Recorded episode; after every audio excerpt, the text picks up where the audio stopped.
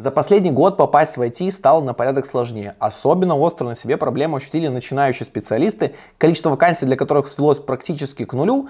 И единственный, наверное, способ, который был раньше хорошо работающим, как и сейчас, остается это стажировки. Я решил узнать вообще, какое сейчас состояние рынка, как попасть туда начинающим спецам. Ответить на такие самые интересные вопросы и, конечно же, поговорить еще и про искусственный интеллект. Ведь ChatGPT наделал много шума, пройдя собеседование в крупные компании, сдав экзамены на юриста и другие специальности. И сейчас показывает очень-очень страшное будущее нам, но мы находимся только в его начале. Поговорил об этом с специалистом из Яндекса, который прекрасно знает про текущее состояние дел для начинающих айтишников.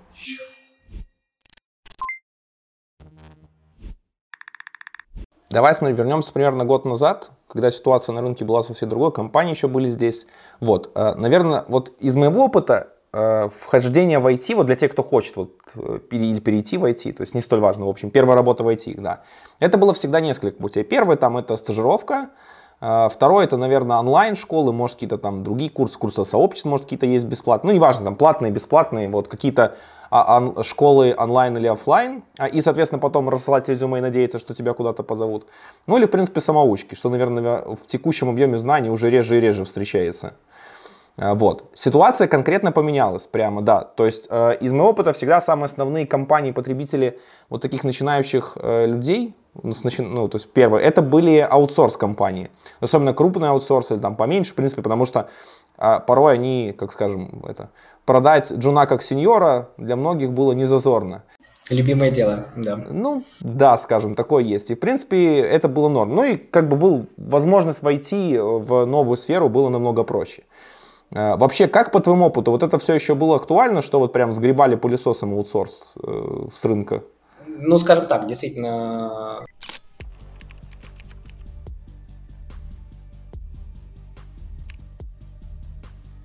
Не только про уход иностранных компаний с рынка, здесь речь, мне кажется, и в целом IT-индустрия сейчас немножко в стадии, если не рецессии, то, по крайней мере, таких достаточно сильных заморозков.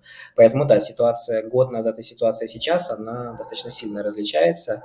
И раньше действительно был очень большой дефицит кадров, поэтому устроиться было намного проще, в том числе и на начальные позиции, на свои первые позиции. Сейчас действительно ситуация в чем-то сложнее, хотя, опять-таки, тоже новые сложности рождают новые возможности.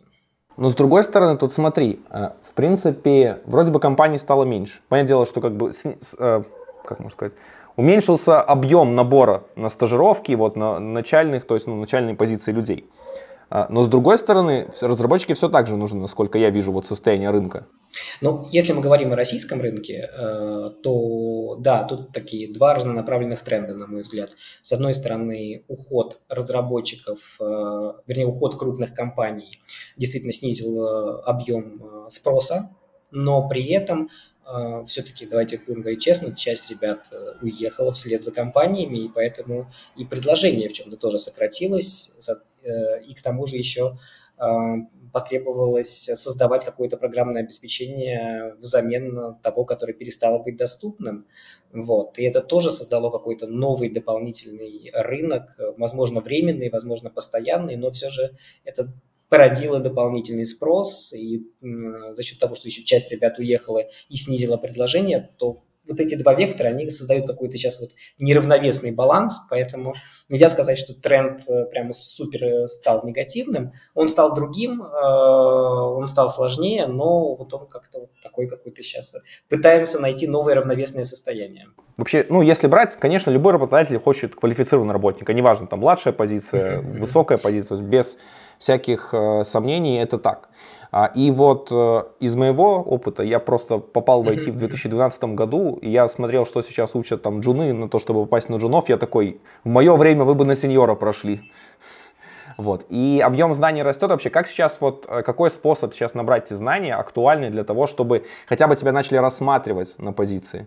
Ну смотри, мне кажется, что по-прежнему если, для того, чтобы набрать именно знания, онлайн-курсы, ну стажировка, конечно, это отличная вещь, но даже если она недоступна и у вас не получилось ее найти, то все-таки онлайн-курсы, которые сейчас в большом количестве, онлайн-материалы, лекции выложенные на YouTube трансляции, там, в смысле, многие онлайн-школы просто выкладывают в открытый доступ все эти лекции, в частности, Яндекс не исключение.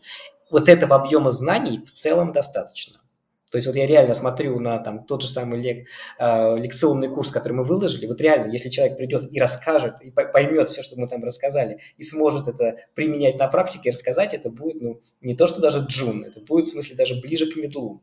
Поэтому, в принципе, знаний на рынке много, и много мест, откуда их можно почерпнуть. Проблема в том, что действительно без практического опыта, без того, чтобы столкнуться с тем, что, окей, я пытаюсь применить эти знания, у меня не получается, потому что я что-то недоразобрал, недопонял, поэтому мне нужно разобраться глубже, попробовать, еще раз попробовать. Вот этого опыта, как правило, не хватает, его действительно можно получить либо на стажировке, либо вот на каких-то проектах. Вот, многие онлайн-школы, ну, в частности, и не онлайн-школы, вот, например, там в рамках, опять-таки, если мы говорим о школе мобильной разработки Яндекса, мы выделяем прямо целый этап на командную работу, потому что мы понимаем, что отлично, что мы дали там большой лекционный курс и много теоретических знаний, но нужно, чтобы человек сел и начал программировать. В идеале программировать в составе команды, потому что командное программирование, оно отличается от одиночного программирования, чтобы он столкнулся с изменяющимися требованиями, когда к тебе прибегает менеджер и говорит, вы знаете, мы тут все перепридумали, теперь нужно все по-другому. Ты такой, окей,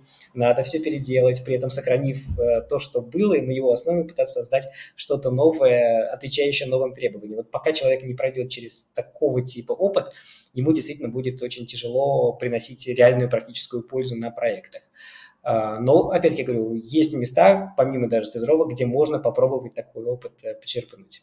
Ну смотри, вот ты говоришь про то, что знаний стало много. Я, с одной стороны, считаю, да, это хорошо. Доступных знаний стало много. Угу. Но, с другой стороны, это и минус.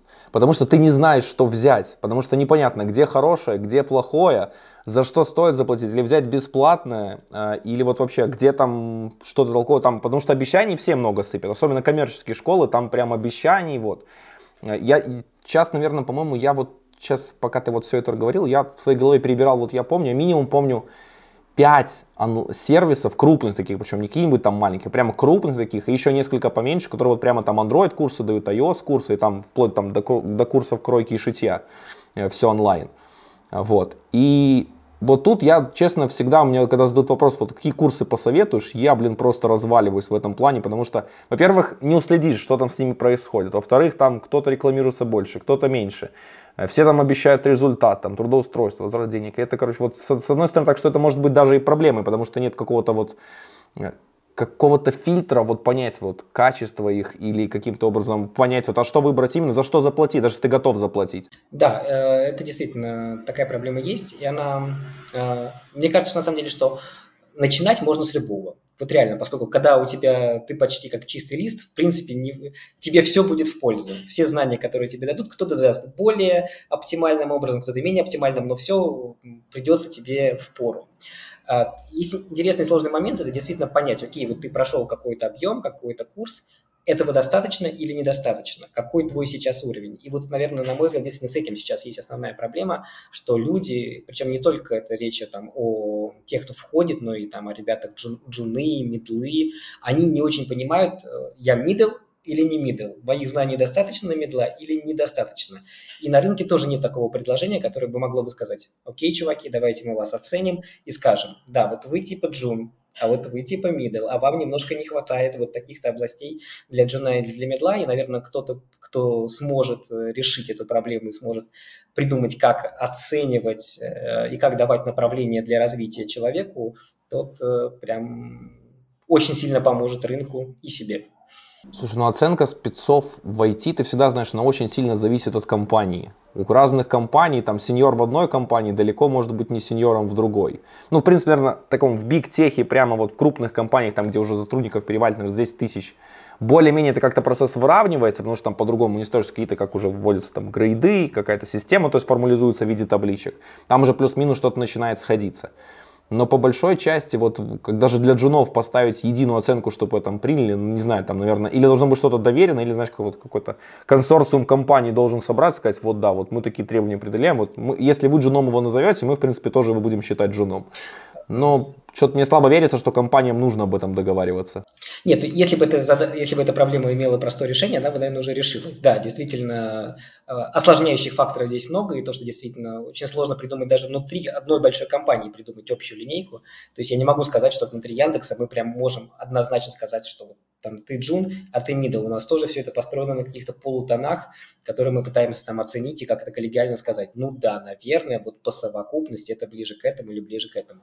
Так, проблема сложная и, возможно, нерешаемая. Но вот именно она и создает как раз вот ту самую проблему, в том числе и с онлайн-обучением, что мы не можем оценить качество онлайн-обучения. Почему? Потому что мы не можем на выходе оценить, там, если вы это закончили, то ваши собственные знания, которые вы получили, а если, в смысле, это кто-то, кто хочет взять вас на работу, что он не может оценить действительно, как бы, насколько глубоко вы погрузились, насколько много у вас знаний.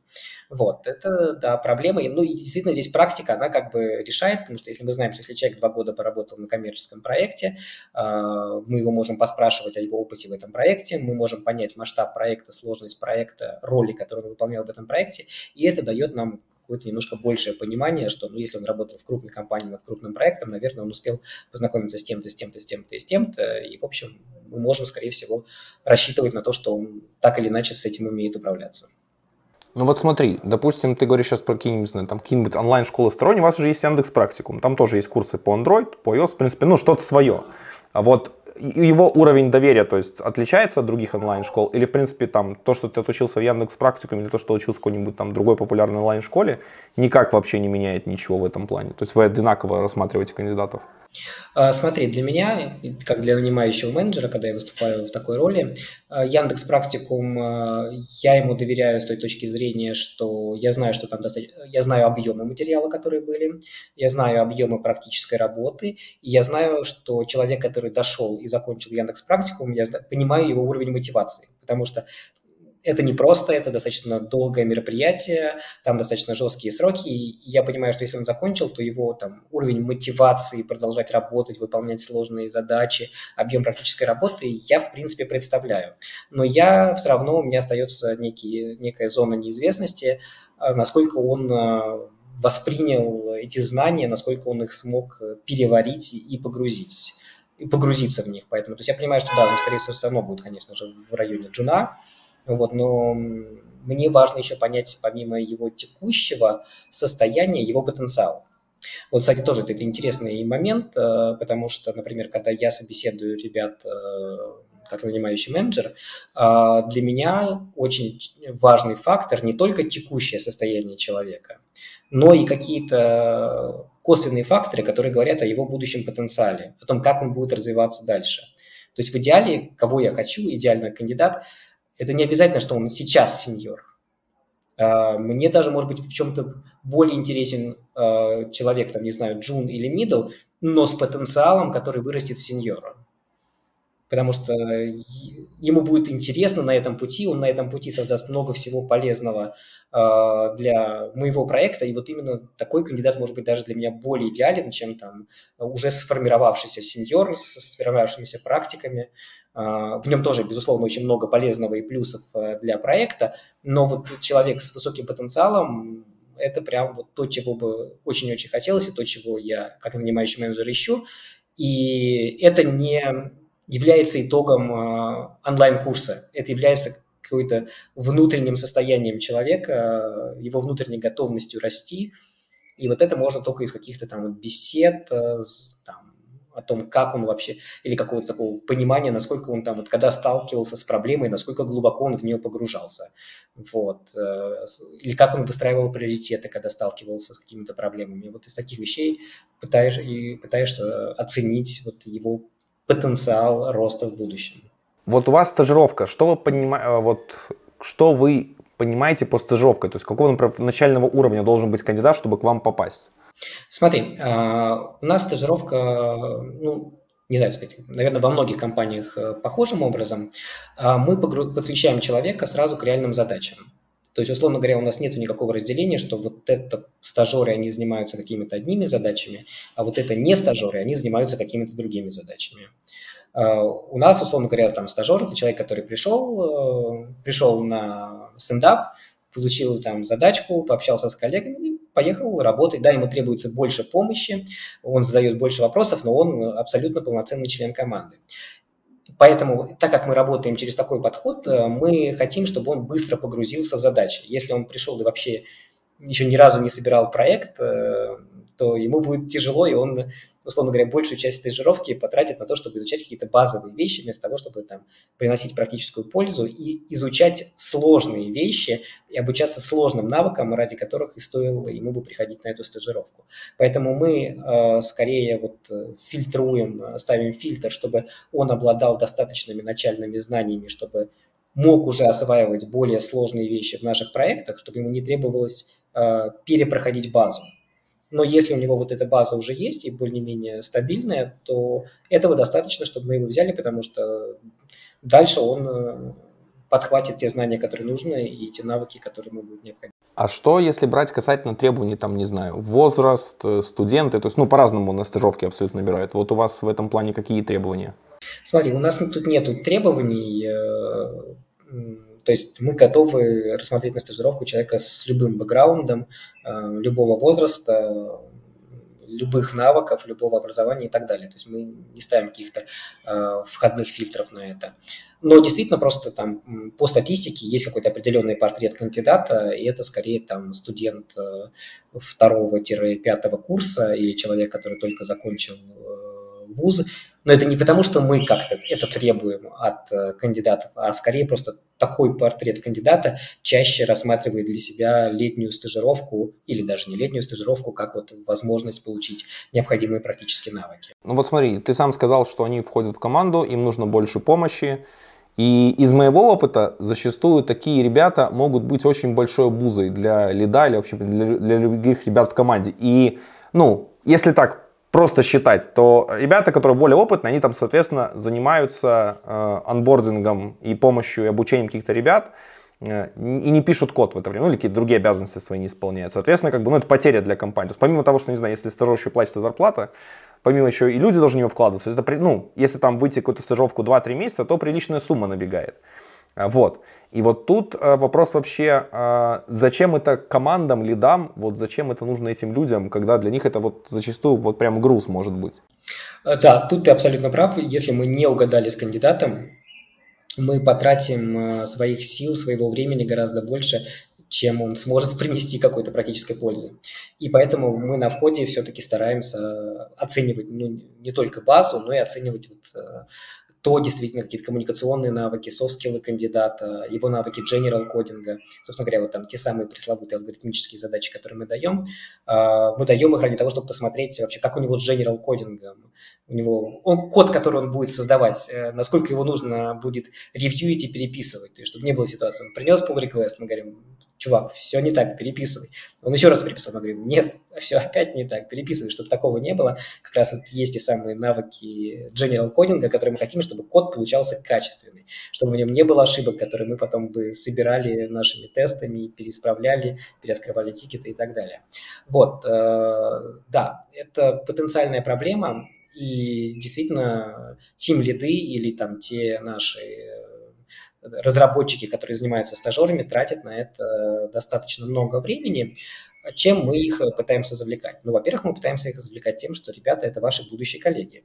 Ну, то есть во многих командах существует желание роста, есть нехватка будущих коллег, и мы говорим, ну окей, вот у тебя есть возможность с человеком поработать рука об руку 3 месяца, передать ему максимум своих знаний, своих умений, и если все будет хорошо, то дальше он просто выйдет с тобой и будет совместно с тобой делать этот проект, и вам станет проще, вы наконец-таки сможете взять те самые фичи, те самые технические проекты, до которых у вас не доходили руки, и наконец-таки их сделаете. Поэтому это, в общем, привлекает. Второй момент – это если мы берем какого-нибудь разработчика или тимлида, разработчика там, условно говоря, ближе к senior-левелу, у него, как правило, идей больше, чем рук.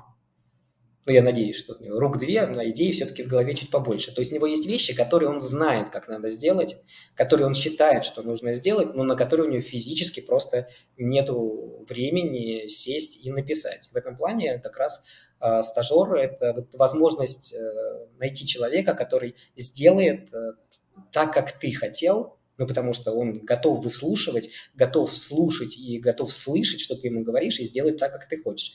То есть у тебя есть возможность получить вот те самые дополнительные руки, которые будут делать то, что ты хочешь. Потому что, условно говоря, если два senior-разработчика, то у них, как правило, на двух senior-разработчиков три мнения о том, как нужно писать код. Поэтому если ты работаешь senior-синьором, то, скорее всего, он скажет: окей, да, у тебя, конечно, отличная идея, но давай-ка мы сделаем лучше по-моему, потому что я считаю, что нужно все делать совершенно по-другому. Это совершенно другой вид взаимодействия, тоже во многом полезный, но вот то самое взаимодействие senior-разработчик и начинающий разработчик, оно прям, на мой взгляд, супер выгодно обоим. Для начинающего разработчика это возможность расти и возможность принимать новые практические навыки, а для senior-разработчика это вот возможность сделать, наконец-таки, вот те вещи, которые ты знаешь, как нужно сделать, но до которых у тебя постоянно не хватает времени, постоянно не доходят руки. А у вас стажировки оплачиваемые? Да, да. Тут, мне кажется, сейчас у всех, я надеюсь, что, в смысле, не осталось компаний, которые ищут бесплатные работы. Ну, наверное, может быть, в крупных, да, а вот мелких, не знаю. Если не сервис, какого размера платится зарплата, наверное, или как это называется правильно? Зарплата, наверное, же, да? Слушай, вот это, боюсь, у нас, к сожалению, там не совсем открытая информация. Скажем так, обычно мы отвечаем по рынку. Мы платим зарплату, соответствующую рынку. А вот если взять джун и стажер, вот, грубо говоря, чем они у вас отличаются в вашем понимании? А смотри, в принципе, зачастую, поскольку у нас там больше половины стажеров потом остается работать с нами вместе, то в половине случаев джун – это просто бывший стажер. То есть это человек, который закончил стажировку.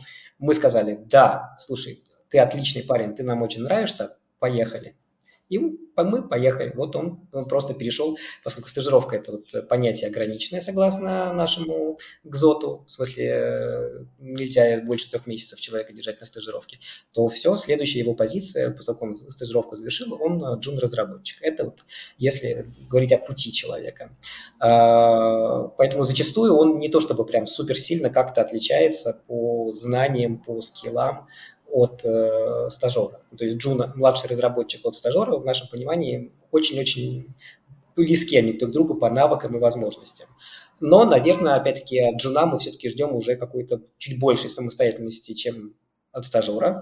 То есть если стажер действительно, там, наверное, задает вопросов X в час, то джун, наверное, там, не знаю, X пополам или X делить на 3. Ну, то есть он уже какие-то вещи может самостоятельно поискать, найти и разобраться, какие-то вещи сам понять по коду, не спрашивая там своего коллегу. Ну, то есть больше самостоятельности, больше возможности вот уже что-то делать практическое и самому уже придумывать какие-то вещи и ставить себе задачи, пусть пока в ограниченном виде, но все-таки самому же ставить себе задачи. А у вас джуны в компанию с рынка попадают, или вы джунов готовите только через стажировку? Смотри, раньше действительно у нас был найм такой достаточно активный на все грейды. Сейчас, наверное, мы чаще действительно рассматриваем либо ребят middle и senior позиций, либо стажеров. Потому что, опять-таки, стажер и джун в этом плане, они максимально близки по опыту и по возможностям, но стажер все-таки это человек, с которым мы 3 месяца можем пообщаться, прежде чем принимать решение, насколько мы друг другу подходим или не подходим. Вот, все-таки там с человеком в штате уже такие вещи сложнее, и тебе приходится как бы говорить: ну окей, ладно, все там, подписали, поехали. Мне тут стало интересно поразмышлять еще на тему, а зачем компаниям стажировка? Вот смотри, банально, допустим, скорее всего, да, ну, первая причина, почему могут стажировки появляться, там, нехватка кадров на рынке, или там сложно их переманить, ну, грубо говоря, там, даже если у тебя там бесконечно много денег, то есть, ну, рынок конечен, ты не можешь всех нанять, всех переманить, все к себе не пойдут. И тут понятно, что дело как раз-то вот в поиске кадров. А есть какие-то другие причины еще вот организовывать стажировки? Ну, смотри, в моем понимании образ идеальной команды, это, которая работает над проектом, это не образ команды из, там, не знаю, 10 синьоров. Я боюсь, что 10 синьоров будут больше проводить времени, обсуждая архитектуру и споря друг с другом, чем реализуя проект. То есть для меня идеальная команда – это команда, в которой представлены ребята разного уровня, в которой есть лидирующие ребята, которые знают, как надо, и могут рассказать, и могут убедить других в том, как нужно действовать. И есть ребята, которые готовы воспринимать эту информацию, готовы подхватывать задачи декомпозированные, потому что, опять-таки, тоже не всем синьорам нравится писать большое количество, реализовывать большое количество кода банального, реализующего их идеи. Многим нравится вот как бы заложить костяк, заложить основу, потом погрузиться во что-нибудь технологически сложное, а вот провести большой объем кодинга, который сделает, собственно говоря, именно не из скелета проекта, сделать настоящий проект, им уже как бы не так интересно. А вот ребятам, условно говоря, middle уровня или junior уровня, это интересно, они готовы. Для них это все впервые еще. Они еще не писали такого кода и таких приложений. Поэтому для меня команда, идеальная команда, это команда с различными уровнями, где, там, условно говоря, на одного синьора приходится, там, возможно, несколько ребят других уровней. Поэтому для компании, я считаю, как раз в смысле, собственно говоря, вот этот постоянный поток новых ребят, ребят с горящими глазами, ребят, для которых все это еще новое, все еще интересное, они еще не устали писать. Ну, скажем честно, в нашей области есть интересные задачи, есть не очень интересные задачи. Есть баги, есть там, большое количество изменений, связанных там, с изменениями, связанными с тем, что все вокруг меняется, и нам нужно адаптироваться к этим изменениям. То есть много работы, которая, ну, скажем так, не требует какого-то супер высокого уровня, но требует большого количества работы. И ребятам, джунам и медлам такая работа интересна пока еще. Ребятам, синьорам такая работа еще не интересна. А работы будет и такая, и такая, и такая. Это один момент, а второй момент – это действительно возможность отловить будущих суперзвезд и помочь им вырасти. Ну, то есть на моей практике неоднократно были случаи, когда вот ребята приходили к нам совсем зелеными, совсем начинающими стажерами, еще там студентами, не знаю, 4-го курса. И мы видели в них потенциал, мы сами вкладывались в их развитие, то есть что нужно звездочке для того, чтобы ей расти. Ей нужно поддержка, ей нужны сложные задачи, ей нужны челленджи и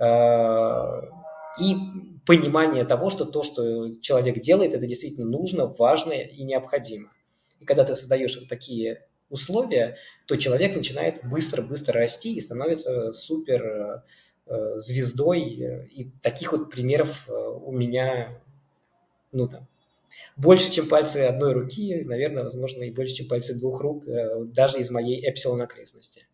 Вот, поэтому возможность найти вот этих будущих звезд и помочь им вырасти, она как раз реализуется только когда ты ловишь человека на этапе стажера, потому что человек там middle или senior уровня, он уже сам свой трек строит, он сам уже там, выходит на какие-то свои траектории, и ему, как правило, сложнее уже помочь и сложнее найти среди вот тех самых суперзвезд. А какой срок у вас того, как долго работают стажеры вообще после того, как приходят вот уже непосредственно по окончании стажировки в компанию? Не знаю, год-два, как долго они у вас задерживаются?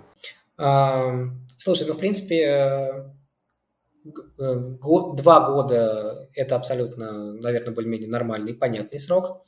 Потом, действительно, бывает по-разному, то есть, ну, понятно, в смысле сказать, все-таки там 2-3 года – это такой срок достаточно большой. Ты, в общем, в ближайшем окружении становишься полным специалистом, ты понимаешь, что вокруг где творится, и тебе может стать скучно. Поэтому ты можешь либо перейти куда-то, либо продолжить и найти себе новый интерес, то есть ты понимаешь уже проект досконально, как правило, за эти 2-3 года, ты уже более-менее свою предметную область, которая применима к этому проекту, уже изучил достаточно хорошо, потому что ты 3 года ее применял каждый день там, на практике по много-много часов. Поэтому либо ты находишь в рамках своего проекта какие-то новые перспективы для развития, либо ты ищешь какой-то новый проект. И у нас, в принципе, представлены все варианты, бывают, то есть, условно говоря, есть, например, большие проекты, ну, то есть команды с десятками человек. В таких командах проще себе найти новое направление, это, условно говоря, ты поработал в продуктовой разработке, переключился на инфраструктурную разработку, с инфраструктурной переключился на какие-то технические проекты, связанные с оптимизациями, с них опять вернулся на какие-то новые продуктовые. То есть ты можешь менять область приложения своих усилий, чтобы продолжать расти как специалист. В небольших командах чаще возможна ситуация, действительно, что ты перейдешь в другую команду. Ну и тоже, опять-таки, в Яндексе это достаточно частая ситуация, поскольку у нас большое количество проектов мобильных, большое количество команд, поэтому процессы перехода между командами, у нас внутри это называется ротации, они это абсолютно нормальное и частое явление, поэтому через те вот 2 года человек вполне может перейти просто в другой проект. Но либо, если по каким-то причинам ему не нашлось почему-то проектов, он может действительно перейти в другую компанию, а потом, например, вернуться к нам через пару лет снова. Таких случаев тоже достаточно много. Вот. Из цифр, которыми могу поделиться, до 10% руководителей достаточно высоких уровней – это ребята, пришедшие из стажировок. Ну, то есть они пришли на стажеров, продолжили работать и выросли до, там, условно, middle руководства или даже топ-руководства. Ну и в целом, там, в смысле, порядка, по-моему, там, больше 25% сотрудников – это сотрудники, которые бывшие стажеры, если мы берем прямо все грейды. Вот, поэтому, да, конечно же, там не все и не всегда остаются, это нормальный процесс, но достаточно много ребят продолжает работать в Яндексе и через год, и через 2 после окончания стажировки. Вот мой вопрос был к чему? Что стажировка – это еще хороший способ сделать, как бы, скажем, сотрудников под себя. В чем я имею в виду? Более лояльных, ну, то есть фактически у них 2-3 года – это довольно большой срок, что человек продержится в компании, вот, учитывая какой особенно конкурентный рынок. И второй момент, то, что он не наломает нигде дров, и за 3 месяца, скажем, вот этой подготовки варенья в песочнице, он уже будет знать работу с вашими сервисами, принципы построения, какие-то инструменты. Уже сколько я знаю, в Яндексе там много своих инструментов, такие там как Jira приняты, немножко другие, то есть как аналогичная система есть. Вот, и фактически человек уже, выходя на позицию джуна, он уже прям заряжен с первого дня работать. Вот. Да, там, скажем, ну, можно ли назвать испытом стажировку? Ну, наверное, каким-то образом можно, да, то есть, скажем, он варился, в принципе, это был. Но он уже, или там, и она, то есть, они за меньшие деньги, которые получают стажировку, ну, естественно, зарплата ниже, то есть, подготавливаются лучше, и, соответственно, когда они входят в боевой проект, ну, в боевом режиме уже, то они прям вот намного ценнее для компании в этом плане. Вот как тоже ты говоришь, что 1/4 сотрудников всей компании там вышли из стажировок, то есть, да, сколько их объем происходит, и вот это вот большой плюс того, чтобы вкладываться в компании, в создание ресурсов самим. Да, нет, если действительно, особенно мы сравниваем с человеком, который пришел на позицию младшего разработчика с рынка, то да, конечно, стажер в этом плане гораздо интереснее для нас, потому что он уже 3 месяца осваивал все наши инструменты, наши процессы, он все это прекрасно знает. Мы его достаточно хорошо знаем, мы видим, как он работает в простых ситуациях, как он работает в сложных ситуациях, как он в коммуникациях. Поэтому, конечно, в смысле, при выборе нанять младшего разработчика с рынка или перевести стажеров, конечно, стажировка в этом плане выглядит гораздо более интересным ресурсом. Но вот ты подметил в начале интересный момент, связанный с тем, что да, ты как бы строишь человека, потому что он пришел к тебе практически только с базы, и дальше ты учишь его как правильно, и действительно ты с большей уверенностью можешь доверять ему в том плане, что он действительно будет делать так, как ты хотел, но в этом есть и риск, и минус, потому что, условно говоря, ты начинаешь закукливаться немножко в своей атмосфере и теряешь какие-то новые веяния рынка, которые дуют, те ветра, которые дуют по рынку, потому что ты как бы привык делать по-своему. И твои стажеры, которых ты обучаешь, они делают уже теперь по-твоему. А на рынке появились какие-то новые подходы, новые архитектурные решения, новые инструменты, которые там ты, соответственно, не освоил. Опыт конкурентов банально не приносится. Да. Поэтому вот тут нужно быть очень-очень аккуратным и держать всегда баланс. То есть должна быть та самая как раз обмен кадрами с конкурентами, потому что это позволяет расти всем вместе, потому что мы как раз вот таким образом кросс-опылением передаем друг другу знания, новый взгляд на те же самые вещи, и это помогает всем развиваться. Поэтому нельзя зацикливаться вот только на такой схеме, что типа давайте вообще нанимать только из стажировок и только младших специалистов. Да, это хорошо в чем-то, но вы прям совсем закуклитесь и перестанете развиваться. Я вот буквально не так давно читал новости, и вас там увидели, что у вас стажировки стали периодическими. Раньше, я помню, там 1 или 2 раза в год проходили, а сейчас они как бы стали какой-то continuous, типа, ну, в любое время можно прийти на стажировку. Все верно, я ничего не перепутал. Да, но это скорее просто хотели еще раз подчеркнуть это, потому что на моей памяти это, в принципе, почти всегда было таким образом. Ну, то есть не было каких-то жестких ограничений, почему нельзя было прийти там в Яндекс на стажировку зимой. Просто, опять-таки, так как мы... Просто портрет кандидата, о котором мы говорим, что чаще всего люди, которые подаются на стажировку, это ребята, которые еще, как правило, учатся. Им, конечно, лето в этом плане гораздо более... удобное время, потому что у них нет учебы или учебы гораздо меньше, и они могут полноценно переключаться на стажировку, а сдавать сессию и параллельно еще пилить проекты по дедлайнам. Это не самое простое дело, вот, поэтому скорее такое было, такая проблема и такое ограничение, и сейчас, в принципе, оно тоже, в общем, не снялось. И да, мы готовы рассматривать человека в любое время года, но мы понимаем просто, что большинству кандидатов, которые хотят нам пойти на стажировку, просто физически тяжеловато начинать стажировку не летом, а в какое-то другое время. А тогда приходите, пусть, если вы там у нас слушаете, хотите прийти, приходите, мы вас ждем. Вот давай тогда смотрим. Допустим, мы нашли человека, который не смог попасть к вам на стажировку. Ну, не знаю, там мест не было, что-то еще. В общем, какие-то причины сложились. Вот. Какие сейчас вообще есть реальные варианты у людей, вот, чтобы найти свою первую работу? Добавлю, да, небольшой комментарий. У меня есть один из коллег, он сейчас тоже директор одной из летних школ, суперразработчик. Он 7 раз пытался попасть в Яндекс и попал с 8-го раза. Поэтому, если вы не попали на стажировку, ничего страшного, вы можете попробовать еще раз. Вот, но это так, просто комментарий в сторону. Если же в целом говорить да, о том, какие возможности, кроме стажировок, сейчас на рынке присутствуют, ну да, наверное, в смысле, вот, безусловно, онлайн-школы, онлайн-курсы в большом количестве. Ну, в смысле, есть онлайн-курсы, условно говоря, там, куда вы можете... которые набирают каждый месяц, там, как Яндекс.Практикум, Метология, Geekbrains, Otus и так далее, так далее, так далее. Соответственно, в них можно войти практически в любой момент времени. Есть какие-то приуроченные к расписанию событий, как, например, там, ну, вот, школы, летние школы Яндекс, они проводятся 1 или 2 раза в год в определенное время. Там у Сбербанка, соответственно, тоже у них, по-моему, в определенное время стартует их школа, но, соответственно, там, вот, если вы не попали на стажировку, следующий ваша возможность – это вот подключиться к каким-то таким регулярным школам, дождаться, подготовиться, податься и попробовать. Еще из интересного, кстати, способа попробовать себя и получить работу, который, мне кажется, многие немножко игнорируют, это различные соревнования, которые устраивают крупные компании. Тинькофф, ВК, Яндекс проводят ежегодно различные соревнования, кубки, чемпионаты, связанные с программированием. И не обязательно победить в этом чемпионате, чтобы вас начали рассматривать и вас начали зазывать к себе. То есть, если вы хорошо себя покажете, во-первых, вы получите хороший практический опыт, которого вам, скорее всего, не хватало, если вы не попали на стажировку. Вы его сможете получить на какой-то интересной задаче и сравнить свой уровень, кстати, с уровнем других ребят, потому что, условно говоря, если вы их обогнали, ну, значит, вы их уже лучше, значит, вы можете о себе уже заявлять.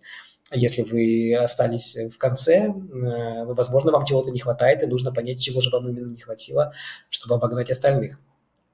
Это интересная тоже возможность. Потому что чемпионат – это очень узкая тема, то есть она прям вот, блин, ну, мало, я не так много людей знаю, кто через чемпионаты попадал, то есть в основном люди вот как-то попадали, то есть другими путями, то есть там, не знаю, вот там где-то Дежунов нанимали или вот стажировка. Нет, я говорю, да, но это не потому, что они какой-то такой плохой путь, а скорее потому, что ребята почему-то не рассматривают такой путь и не готовятся к чемпионатам, не вкладываются в чемпионаты такие. Ну, попробую, ну, что-то там задачки какие-то, что-то сложновато решать, ну, ладно, что-нибудь другим чем-нибудь займусь, вот. Ну и да, кстати, тоже опять-таки мы регулярно проводим, если говорить о Яндексе, мы проводим уикенд-офферы, ну я думаю, об этом ребята сталкиваются, мы стараемся рекламировать и рассказывать об этом из каждого утюга, о уикенд-офферах, и есть аналогичные мероприятия для стажеров, то есть мы проводим вот так, не просто такой растянутый по времени набор стажеров, а вот именно one-day offer, когда вы приходите, за день проходите секции, получаете оценку своих текущих навыков и, соответственно, имеете шанс попасть, ну, если не попадете, ничего страшного, получите практический опыт. Вот, ну и да, наверное, вот тоже, кстати, важный момент. Нужно для того, чтобы хорошо проходить собеседование, нужно, как ни странно, проходить собеседование. Это тоже навык, который нарабатывается с практикой. Вы должны научиться не нервничать, вы должны научиться слышать, что вам говорят, и ловить те подсказки, которые, как правило, интервьюер вам говорит, просто вы их из-за нервов не слышите и не реагируете на них. Поэтому, если вы не боитесь неуспеха, к сожалению, многих как раз вот это отваживает. То есть ребята не пытаются попасть на стажировку, предположим, потому что боятся, что не пройдут. Казалось бы, в чем логика? Если ты не попробуешь, ты точно не попадешь. А если попробуешь, то, возможно, попадешь, и шансов гораздо больше, чем если ты не попробовал. Но вот именно тот самый пресловутый страх неуспеха, что тебе скажут, извини, парень, ты пока еще не тянешь, вот дает такое количество негативных эмоций, что мы зачастую отказываемся от такой возможности в целом в ущерб себе. Потому что никаких плюсов, кроме сохраненного самомнения, в том, что вы не попробовали, нету.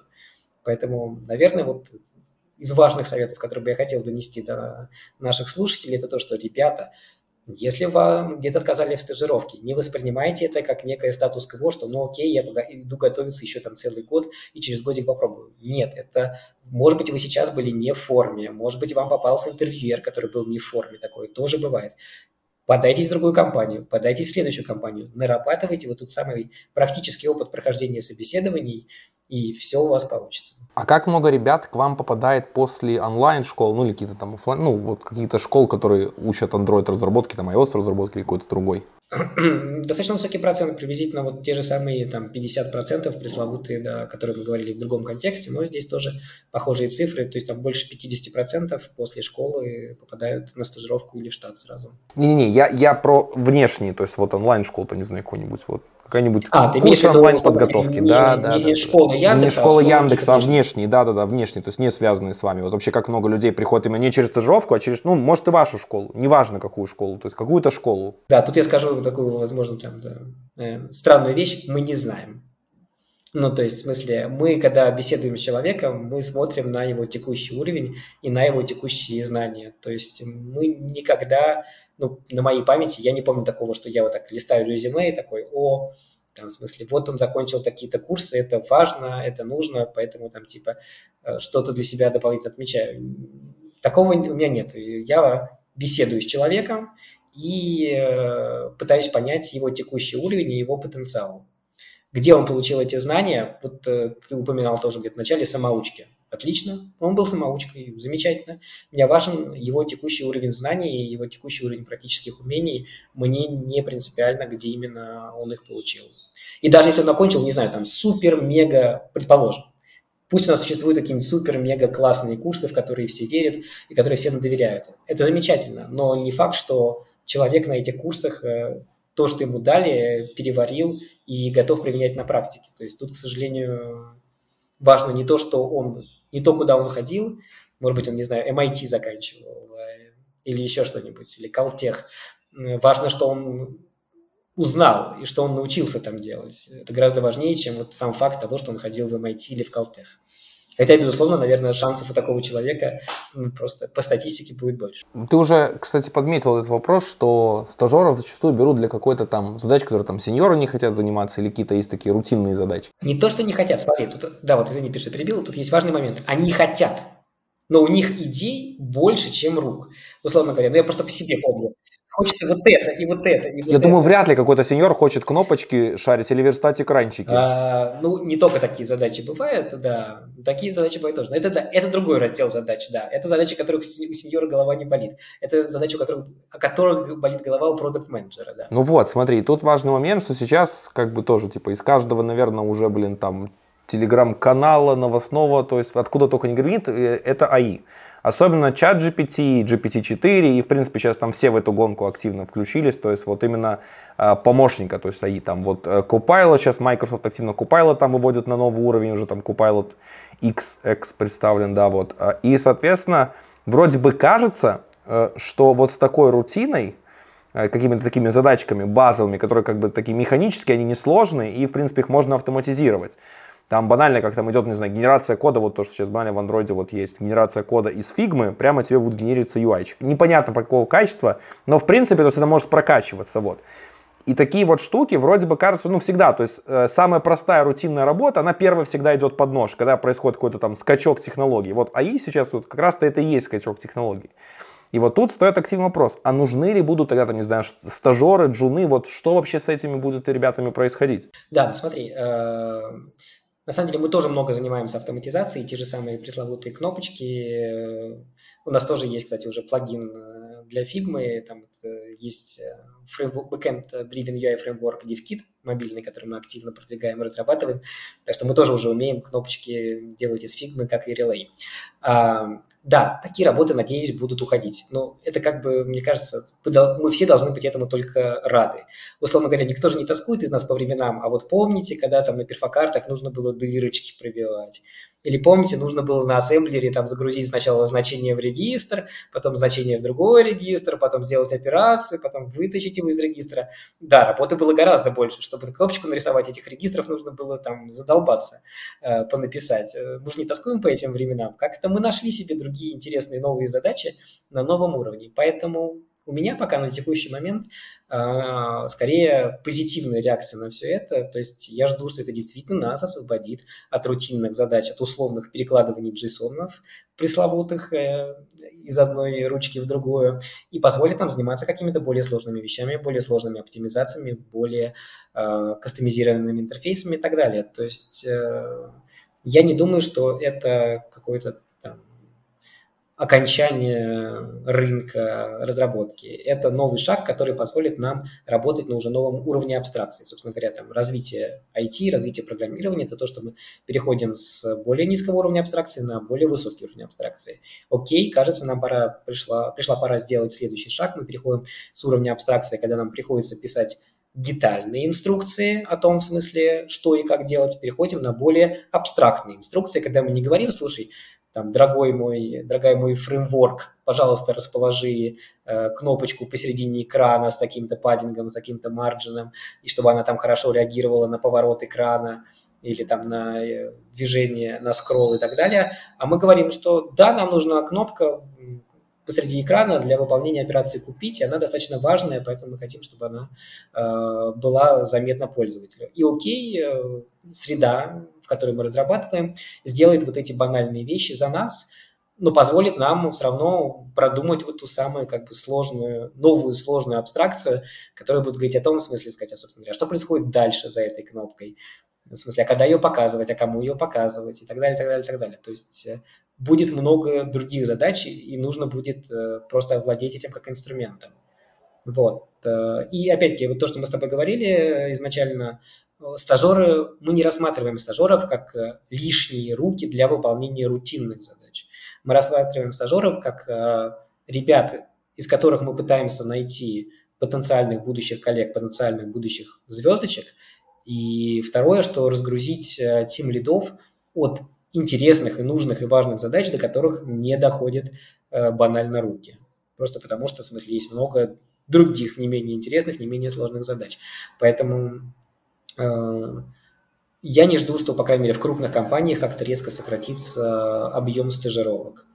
Возможно, это заденет рынок, условно говоря, фриланса, ну, условно говоря, как появление там, в веб-мире там, тильды и других викса и других шаблонизаторов, оно, соответственно, там, рынок создания сайтов каким-то образом упростило, и не нужно, ну, так сказать, писать уже с нуля, большой объем кода не нужно, потому что там можно воспользоваться готовыми темплейтами, может быть, даже без привлечения именно разработчиков, которые писали бы код. Поэтому да, наверное, вот это я жду изменения от рынка, что в смысле условные заказы небольшим аутсорс-компаниям, которые делали приложения там, для ресторана, для интернет-магазина, для чего-то еще, они будут постепенно исчезать с рынка, вот эти компании, потому что такие вещи можно будет действительно попросить сделать ChatGPT. И сказать там, ChatGPT, мне вот нужно там приложение с 5 экранчиками туда-сюда.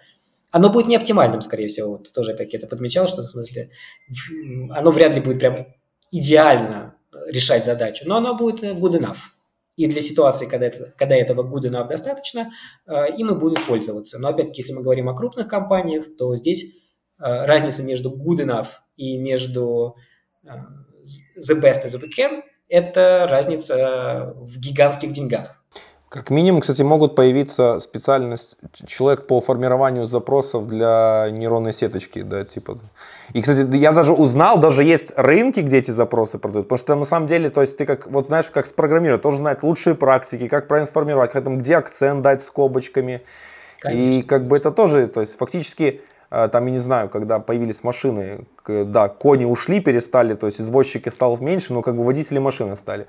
Хотя вот даже сейчас, если взять банальный пример, сколько, я думаю, тоже слышу, сколько кричали, что вот все там автопилот, таксисты там начнут терять работу, соответственно.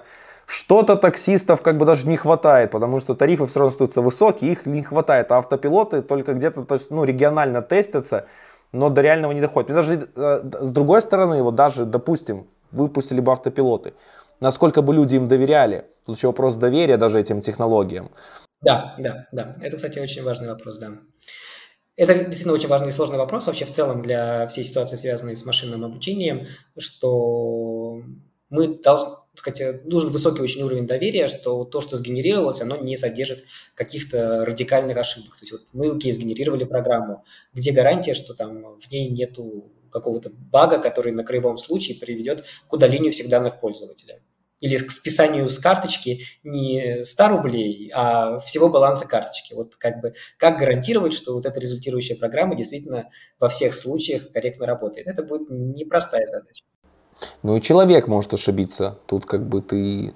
Ну, программа может тесты написать. Вот это, кстати, отличная идея, и вот я думаю, что это будет одно из первых применений, и уже, кстати, есть компании, которые это начинают активно продвигать, о том, что, в смысле, именно с помощью там ChatGPT и подобных моделей писать автотесты для приложений, потому что автотесты никто не любит писать, вот очень мало людей, которые любят писать автотесты. В Copilot показали классную фичу, у них сейчас есть штуковина, что ты, когда будешь делать pull request, она еще пока не в проде, но уже готовится. То есть ты делаешь pull request, не видит, у тебя вот код, он не покрыт тестами, вот давай мы тебе сразу предлагаем, вот давай мы тебе сразу и тесты вкинем в pull request, вот у тебя будет покрыто. Да, вот это отличное, идеальное использование таких технологий, потому что здесь уже рисков гораздо меньше, ну, потому что даже если что-то сломалось, окей, мы получили небольшую дырку в нашем флоу, недопроверенный кейс, но у нас есть другие контуры защиты, ручное тестирование, там, в смысле бета-версии и так далее, где мы сможем это отловить, даже если что-то пойдет не так. То есть поэтому, да, безусловно, это изменит наш, то, как мы работаем при создании программ. Но, наверное, все-таки пока, по крайней мере, рано еще говорить о том, что это что-то, что заменит работу программиста. Это облегчит работу программиста, избавит его от многих рутинных вещей. Ну, я думаю, вот это очень сильно может изменить как раз-то рынок IDE, который сейчас, в принципе, такой сформировавшийся во всех направлениях, но вот как раз-то эти технологии могут его сильно поменять. Это да. И вот, кстати, есть еще один интересный риск, о котором я тоже для себя думал. Вот те самые пресловутые рутинные задачи, о которых мы отмахиваемся и говорим, ну вот, там, рутинные задачи, как же бы от них избавиться, пусть лучше для нас их делает ChatGPT. Но это те задачи, на которых мы тренируемся, на которых мы получаем наши навыки. Нельзя выйти, там, не знаю, на спортивную площадку и прыгнуть сразу тройное сальто. Ты должен сначала проделать кучу базовых упражнений, научиться там кувырок делать, довести кувырки до автоматизма, потом уже делать там тройное сальто.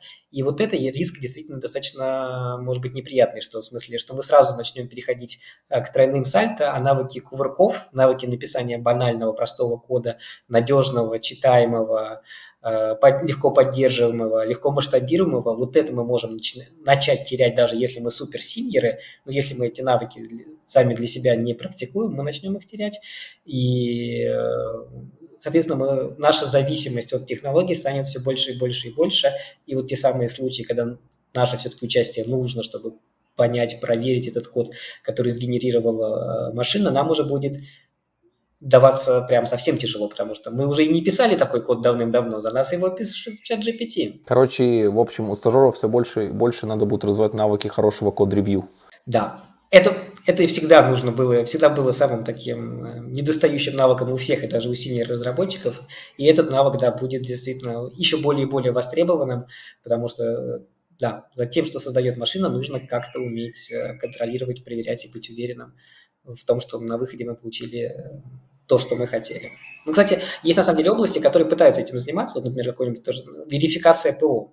Прям целый раздел, вот, например, есть ПО для самолетов. Ну вот, блин, не хочется, чтобы там возникла ошибка, и самолет внезапно перевернулся вверх ногами. Хочется, чтобы мы могли гарантировать, что созданное ПО для самолета не имеет такого типа ошибок. И там как бы вот целые подходы, целые научные школы о том, как писать верифицируемое программное обеспечение, чтобы мы могли быть уверены в том, что оно никогда не даст такого типа сбой, который может быть опасен. Поэтому вот это, наверное, то, что действительно будет дополнительно, сейчас получит дополнительный новый пинок для развития, как верифицировать ПО и как автоматизировать верификацию ПО.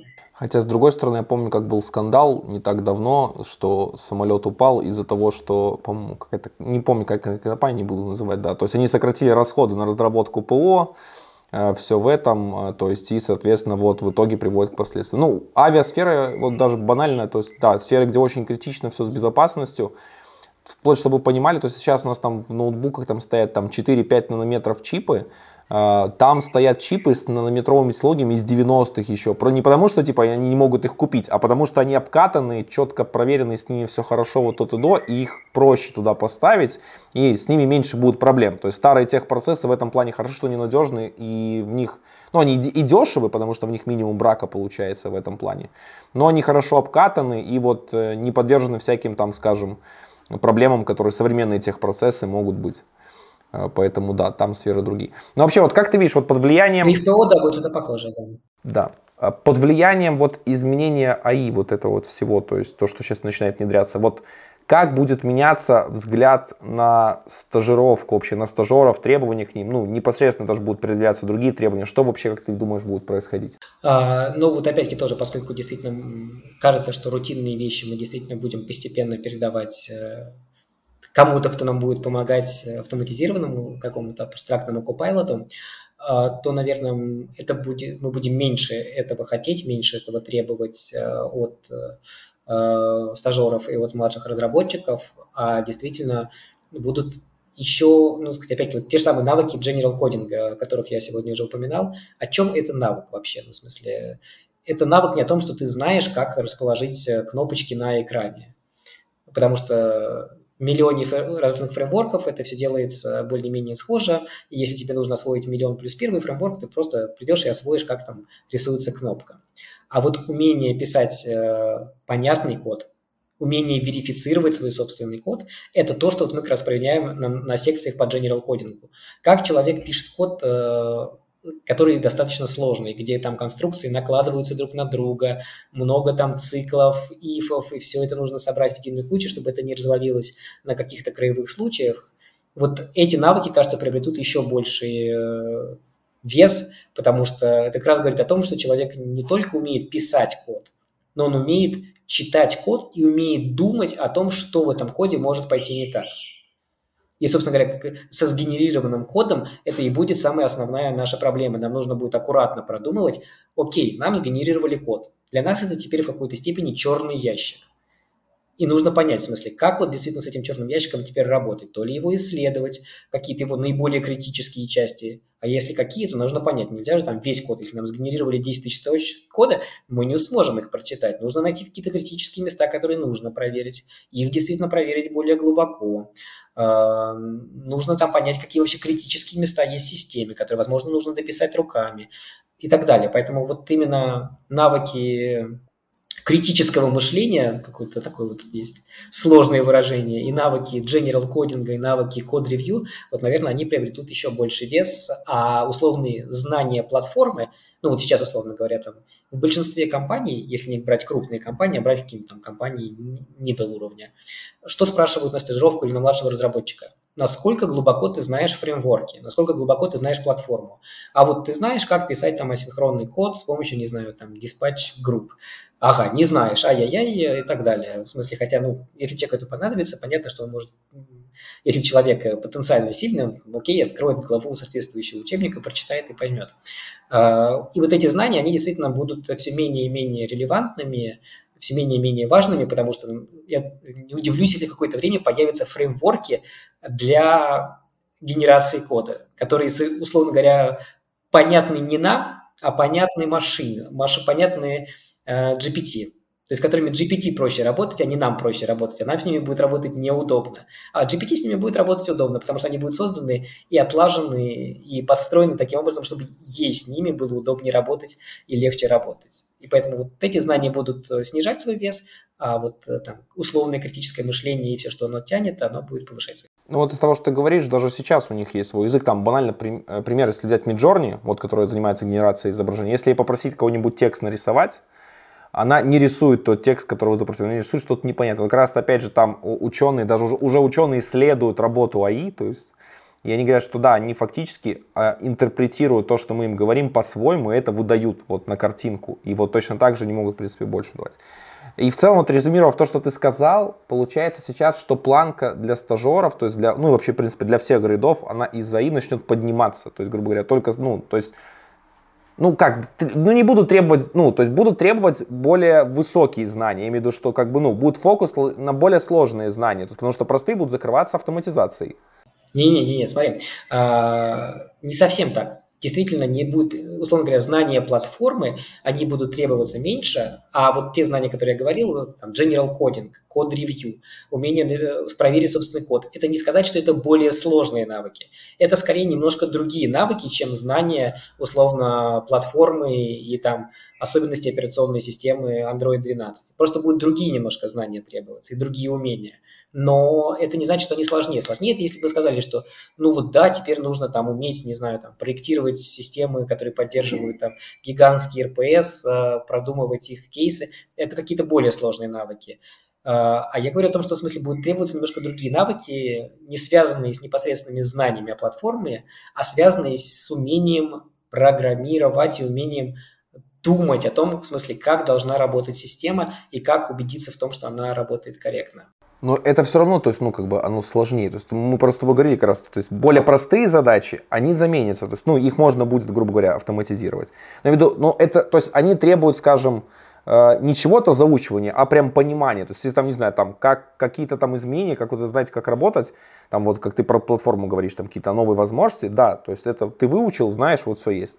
А именно понимание, осознание, оно, ну, то есть, это, как по мне, это сложнее, то есть, должен, как бы, анализировать уметь, то есть, это, как бы, анализ проводить, делать, знать, комплексно выстраивать, то есть, это уже, ну, в моем понимании, вот как раз, когда человек умеет вот эти вот, приобретает специалист навыки, он уже становится, переходит на middle, на senior, вот это уже навыки более высоких уровней.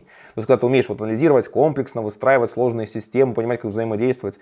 И вот в эти части, вот я вижу, что сейчас появление AI-технологий как раз и будет вести к тому, что, грубо говоря, там, тот человек, которого мы называли, там, не знаю, middle минус, там, или middle, он станет, как раз, там, через какое-то время станет джуном в понимании. То есть в будущем, то есть сейчас вот который middle. И в принципе даже за мои 10 лет вот так и происходило примерно, вот как я тебе говорил, что объем знаний менялся и он, ну, то есть естественный рост простоит, то есть мне кажется он такой прям будет существенным, то есть потому что скачок технологий, а не в нарастании там сложности софта, которое естественно происходило. Смотри, тут у меня такой взгляд на это, вот ты абсолютно прав, что действительно вот эти знания и навыки, там, декомпозиции задач, продумывания кейсов, они действительно появлялись у ребят, скажем, там, к middle уровню, к senior уровню, но это в том числе еще происходило потому, что для того, чтобы дорасти до этого уровня, когда тебе нужно декомпозировать задачу, ты должен понимать все-таки, а что происходит дальше с декомпозированными задачами, как они реализуются. Нельзя было перескочить этап азбуки. Нужно было понимать глубоко фреймворки, чтобы уже дальше, используя эту азбуку, декомпозировать задачи и ставить их уже в терминологии понятной платформе. То есть, условно говоря, нужно знать, как на платформе реализуется асинхронный, чтобы поставить своим джунам задачки, связанные с разработкой системы, где там у тебя там бэкграунд-потоки, и все это взаимодействует, все это асинхронно, но должно аккуратно сложить результаты в каком-нибудь хранилище и так далее, так далее, так далее.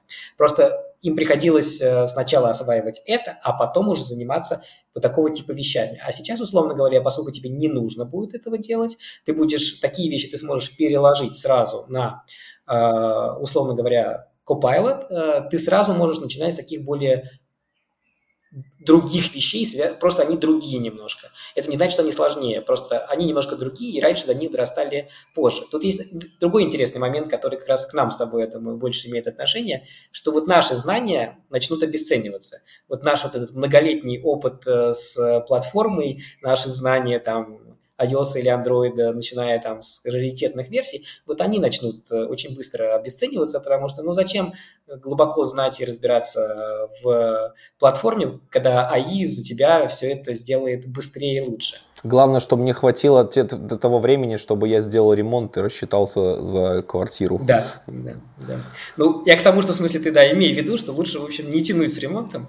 Да, нужно поскорее... Ты думаешь, почему я в блогеры перехожу? Вот, да. Хотя я тут смотрю, как тут уже генерацию делают, и такой, господи, тут вообще уже скоро... И блог уже, начинает генерировать. Да, по-моему, уже пора в какие-то разработчиков AI-технологий идти, там, поближе подбираться, где меньше шансов, что пока уберут. Пока еще будешь нужен AI-богу. Да, чтобы приносить ему ежедневные промпты.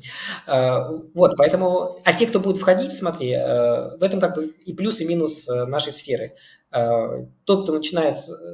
У нас такая отрасль, которая перерождается, как Феникс, каждые, 5 лет, и знания, которые были 5 лет назад, становятся в основном нерелевантны, и специалисты, которые стартуют только сейчас, они в целом находятся на той же ступени понимания этой новой технологии, как и специалисты, которые привели в этой области 20 лет. И с новыми технологиями, с Copilot будет то же самое. То есть, опять-таки, мы скинулись все на новый этот базовый уровень, и вместе начинаем, что стажер, что синий разработчик, осваивать новые для нас и непонятные инструменты. И опять немножко, левел у нас сбился, мы все опять в этом плане одного левела. Но это не значит, что им будет сложнее. Им будет даже немножко в чем-то, может быть, и проще, потому что это мы нагружены с другими знаниями, другими умениями, мы такие, мы же, платформу знаем, 20 лет ее изучали, 20 лет перебор, 10 лет ее изучали, мы и так тут все быстро и без АИ сделаем. Они такие, окей, я ничего не знаю, с чего мне начать? Вот есть АИ, он мне помогает генерировать код. Окей, давай я разберусь. Так, что здесь, промпт, то все, новый язык, хорошо, я его освою. Мы такие, у нас C-Sharp, Rust, Swift, Kotlin, мы еще промпты учить, куда нам есть чем заняться и сейчас. Поэтому в чем-то, может быть, сейчас хорошая точка входа в IT.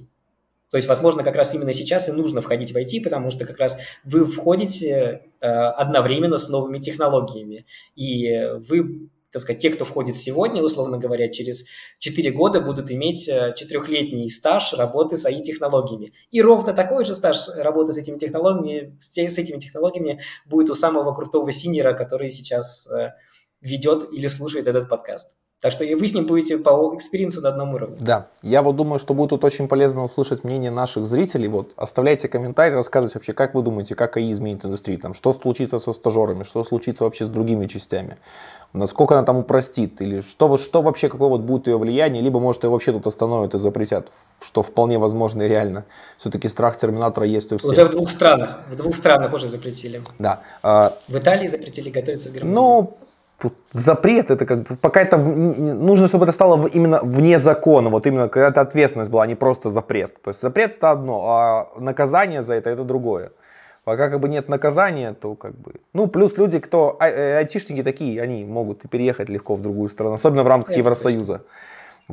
Илья, мне интересно было бы у тебя услышать какие-нибудь рекомендации для тех людей, кто сейчас хочет начать карьеру в IT, с чего им сейчас начинать, куда двигаться, куда смотреть, чтобы найти свою первую работу быстрее. Отличный вопрос, я думаю, который действительно волнует всех ребят.